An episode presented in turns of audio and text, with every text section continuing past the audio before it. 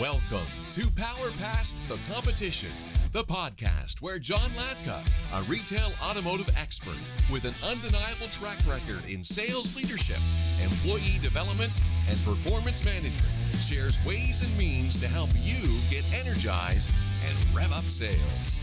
And now, here's your host, John Latka.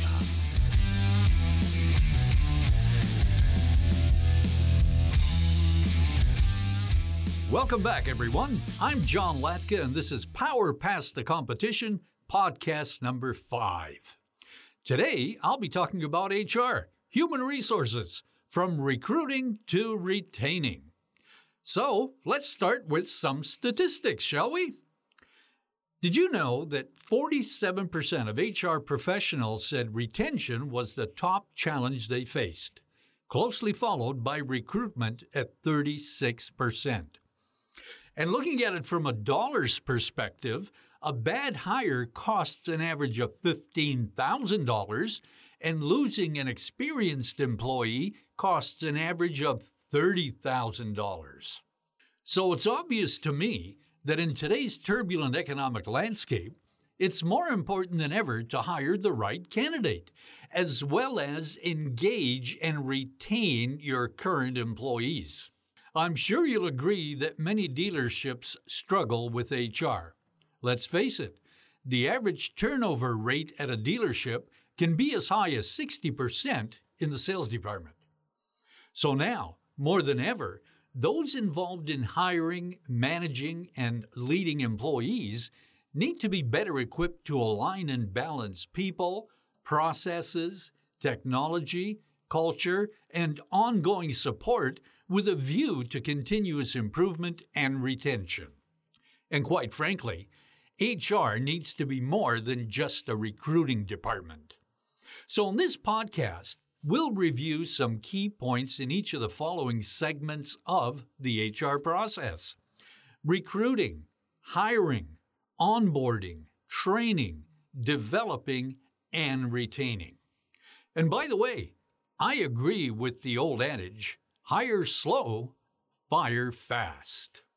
The concept refers to employers taking their time to hire somebody and firing them quickly if it's not working out. So, take time to hire the right fit, but act quickly to fire a bad hire and avoid longer-lasting negative impacts. Let's start with steps in recruiting. Step number one is to establish who will be involved in the process at each stage, and then determine the timelines and responsibilities for each person. Make sure that you get buy-in from everyone involved. And remember that just like in sales, all it takes is one misstep to blow everything up. Step two is to establish a candidate profile that should include experience or no experience, hard skills, soft skills, and attitude. The candidate should also exhibit the right disposition and behavioral characteristics, along with being a good cultural fit. Step three is to create an employment ad and decide where and when to place it in order to find the right candidate. Remember to sell the sizzle, not the steak, and job descriptions should never be job posts. You also need to remember that candidates must be sold on two things: the opportunity and the dealership. Please don't miss this important distinction, because candidates are not just interested in a great new position, they're interested in a great new employer. When creating the ad, the first part is to introduce the dealership and the position, and be sure to include the name of the position along with the top three things that will make it attractive to applicants. And avoid setting yourself and your candidates up for failure with a stereotypical ad that states, "Earn one hundred thousand dollars per year" or "unlimited income." Consider telling the dealership story. Information about your dealership that applicants may want to know, like how many years you've been in business, and other nuggets that applicants can get excited about. You know, like a winning work culture, five-star customer reviews, and community involvement. Describe the position by including essential requirements rather than the typical laundry list of bullet points. Try to limit yourself to three or four things and then provide information on work hours, pay plan, educational opportunities, upward mobility, benefits, perks, and anything else applicants may find interesting. If you want to attract people from other places, you need to sell applicants on your location. And just like a realtor would do, give them some details, like schools, shopping, activities, attractions, things to do, and commute times. So, if your location is an easy commute, let them know. Most people would be interested in a position that can cut their commute time. And in a quick bullet-pointed recap of the top five to six reasons, this last part of the ad should tell them again why they should apply. This will make sure that your key points are in the candidate's mind when they apply. Step four is to collect, review, and filter resumes that match or most closely match your established candidate profile. Step five is to start the three-stage interview process, keeping in mind that it should only take a matter of days and definitely not weeks. If you take too long, you'll lose candidates. Make sure candidates you reach out to understand your process from the first interview to when they get hired. This way, they won't be left in the dark about what happens next. Now, let's take a look at interview questions, the structure of the interview, and an overview of the three-interview process. I strongly recommend behavioral interview questions because they reveal how candidates handled different work situations in the past. Their answers can provide a glimpse into their personality, abilities, and skills. The logic behind these questions is that they can predict how they would behave should a similar situation arise in your workplace. You should also consider incorporating situational questions that would reveal how they might behave in a hypothetical situation. Now, let's review the six steps and timelines in the structure of the interview. Step one is what I refer to as the warm-up and shouldn't take any more than three to five minutes. Its purpose is that of introductions and to simply allow the person about to be interviewed to become composed and comfortable. The one leading the interview makes introductions to the others in the room and then asks the candidate to be seated. Step two is the layout, which should take no more than five to ten minutes. The purpose is to have the person leading the interview orient the candidate to the process and guidelines in a simple and friendly manner. Step three is the body or main part of the interview and lasts around sixty minutes. This is the focal point. Success, to some degree, will depend on whether or not the interviewer has established rapport during the warm-up and structure steps. It also depends on the questioning techniques used by the interviewer. Step four is the question period, which can run from five to fifteen minutes.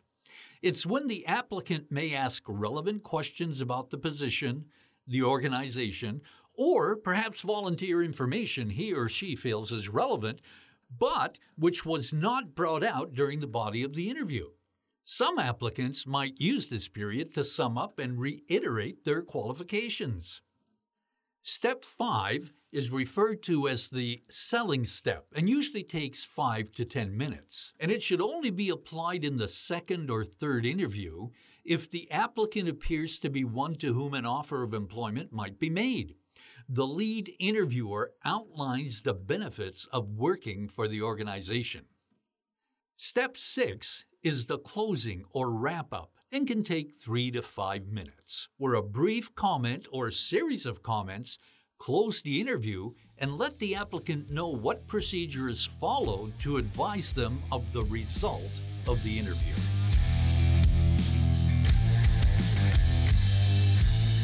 Now, let's take a look at the overview of the three interviews. Interview one is the telephone interview. This is the first screening stage in the process. Ideally, you have a number of strong candidates, and the phone screening will help cut down that list.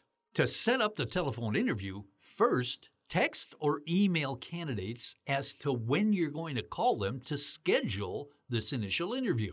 This allows you to see how quickly they respond and how they structured their response. The phone interview allows you to hear their tone as they respond to a structured set of questions. The time frame is approximately thirty to forty-five minutes, and let them know they will receive a link to a behavioral assessment they must complete before being invited to the second interview, which is face-to-face. Now, a behavioral assessment in recruiting gives you a way of seeing how the applicant responds to certain situations and offers a prediction of their future behavior. It can help you shortlist candidates who have the temperament and traits for the role. You can also gain insight into how the candidate will fit in with your team and culture. They also show strengths and challenges, and this can help with developing some of the interview questions that would be specific to the candidate. When setting up face-to-face interviews, make sure that reception is aware as to when candidates will be arriving and have them greet and seat the candidates in a waiting area. The one leading the interview should then introduce themselves to the candidate, offer them a bottle of water, and escort them to the interview room. Interview two is the first of two face-to-face interviews and includes the managers who will be involved in the decision-making process. In this interview, each manager has a set of behavior-based questions to ask, and they take turns asking the questions, rating the answers, and taking notes. They should also observe body language, tone of voice, and eye contact being made by the candidate. Once the second interviews are done, the best candidates are invited to the third and final interview, which again is face-to-face. The questions for this interview would still be behavior-based, and the same format would apply. Now, after the third interview, you should be able to pick a candidate that you make an offer of employment to, subject to the results of your H R due diligence process.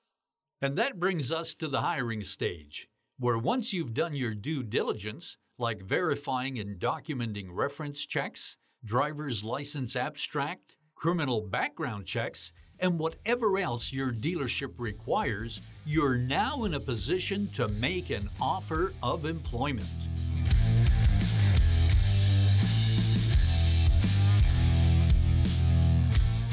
Now, the offer stage can be a delicate one, and you should never take for granted that a candidate is going to accept your offer. However, if you followed the process, then the candidate should accept your offer the majority of the time. And here's an important note. If you're working with a search consultant, they should be the one to extend the offer because chances are that's what the candidate expects. Once the candidate accepts your offer, the onboarding process begins. And it's important to remember that the onboarding process is perhaps the most crucial step in the H R process. And it's far more than just showing them where the washrooms are located. Every new hire should be set up for success. Your onboarding process should teach new employees not only about the job and company culture, but also about how they can contribute and thrive in their new position. Don't take shortcuts in this critical step. Chances are the orientation, training, and support you provide from day one will set the tone for their entire career. Onboarding includes having their workspace clean and ready. Once they know where their workspace is, get the paperwork out of the way. You know, the forms for payroll, taxes, benefits, and such. Then get them socialized by giving a tour of the dealership and introduce them to employees in other departments. Ideally, you have an onboarding checklist to keep everyone on track and on time. Once on board, You need to structure an outline of a continuous improvement and development plan that includes short-term goals for thirty days, ninety days, six months, and twelve months. The plan should include skill-specific training, coaching, mentoring, and counseling. When it comes to training new salespeople, you should have a training checklist in place that includes product knowledge, the sales process, dealer management software, performance management software, C R M, and customer-focused communication skills, including telephone, email, text, and video. Not to mention social media and anything else the dealership has to offer that will contribute to the person's success. And don't forget to include an outline of daily routines. Now that we have the employee, we want to make sure that everything is in place for retaining them. Now, this reminds me of a Seinfeld episode where Jerry says to the car rental agent, "You know how to take a reservation, you just don't know how to hold the reservation." And really, that's the most important part of the reservation. Okay, all kidding aside, hiring is easier than retaining. Why? Because hiring is short-term, and retaining is long-term. I can't underscore enough the importance of good workplace communication. Employees should feel they can come to you with ideas, questions, and concerns at any time. And as a manager and leader, you need to promote timely, constructive, and positive communication with all employees. Be proactive and manage by walking around. Connect with each employee on a regular basis. While there's still a place for annual performance reviews, I'm more in favor of regular one-on-one meetings to review their progress around short and long-term goals and give continuous feedback on performance. This helps you identify where they may need help. Then you can offer training, coaching, and mentoring to fit their specific needs. Make it a priority to invest in your employees' professional development. For long-term success, make sure that you understand and continue to meet the needs of your employees. Pay particular attention to the following list of why people quit a position: pay plan and benefits, workload, lack of support, lack of recognition, dissatisfaction with the culture, work-life balance, and unhappiness with management. And further to that, I want to draw your attention to Frederick Herzberg, an American psychologist who became famous for theorizing that employee satisfaction has two dimensions that must be met: extrinsic needs, such as pay plans, status, position security, working conditions, fringe benefits, policies, administrative practices, and interpersonal relationships, along with intrinsic needs such as meaningful and challenging work, recognition for accomplishments, feelings of achievement, increased responsibilities, and opportunities for advancement. So, if you're paying attention to the list of things I just mentioned, you should not have a retention issue. The idea is to promote satisfaction and prevent dissatisfaction. And that, my friends, concludes this episode on Human Resources, where we touched on recruiting, hiring, onboarding, training, developing, and retaining. So, if you'd like to learn more about taking H R to the next level at your dealership, you can reach out to me through John Latka on LinkedIn or call toll-free at eight seven seven, seven zero eight, eight four eight four. If you enjoyed this podcast, please like it, write a five-star review, and download or subscribe to it wherever you listen to your podcasts. And until next week, God bless and stay safe. Power Past the Competition with John Latka airs every week and is sponsored by Automotive Business Solutions. Automotive Business Solutions, a boutique consulting agency offering workshops, seminars, and performance-specific software to help you power past the competition. Find Automotive Business Solutions online at automotive business solutions dot com. Thanks for listening, and please subscribe wherever you listen to your podcasts.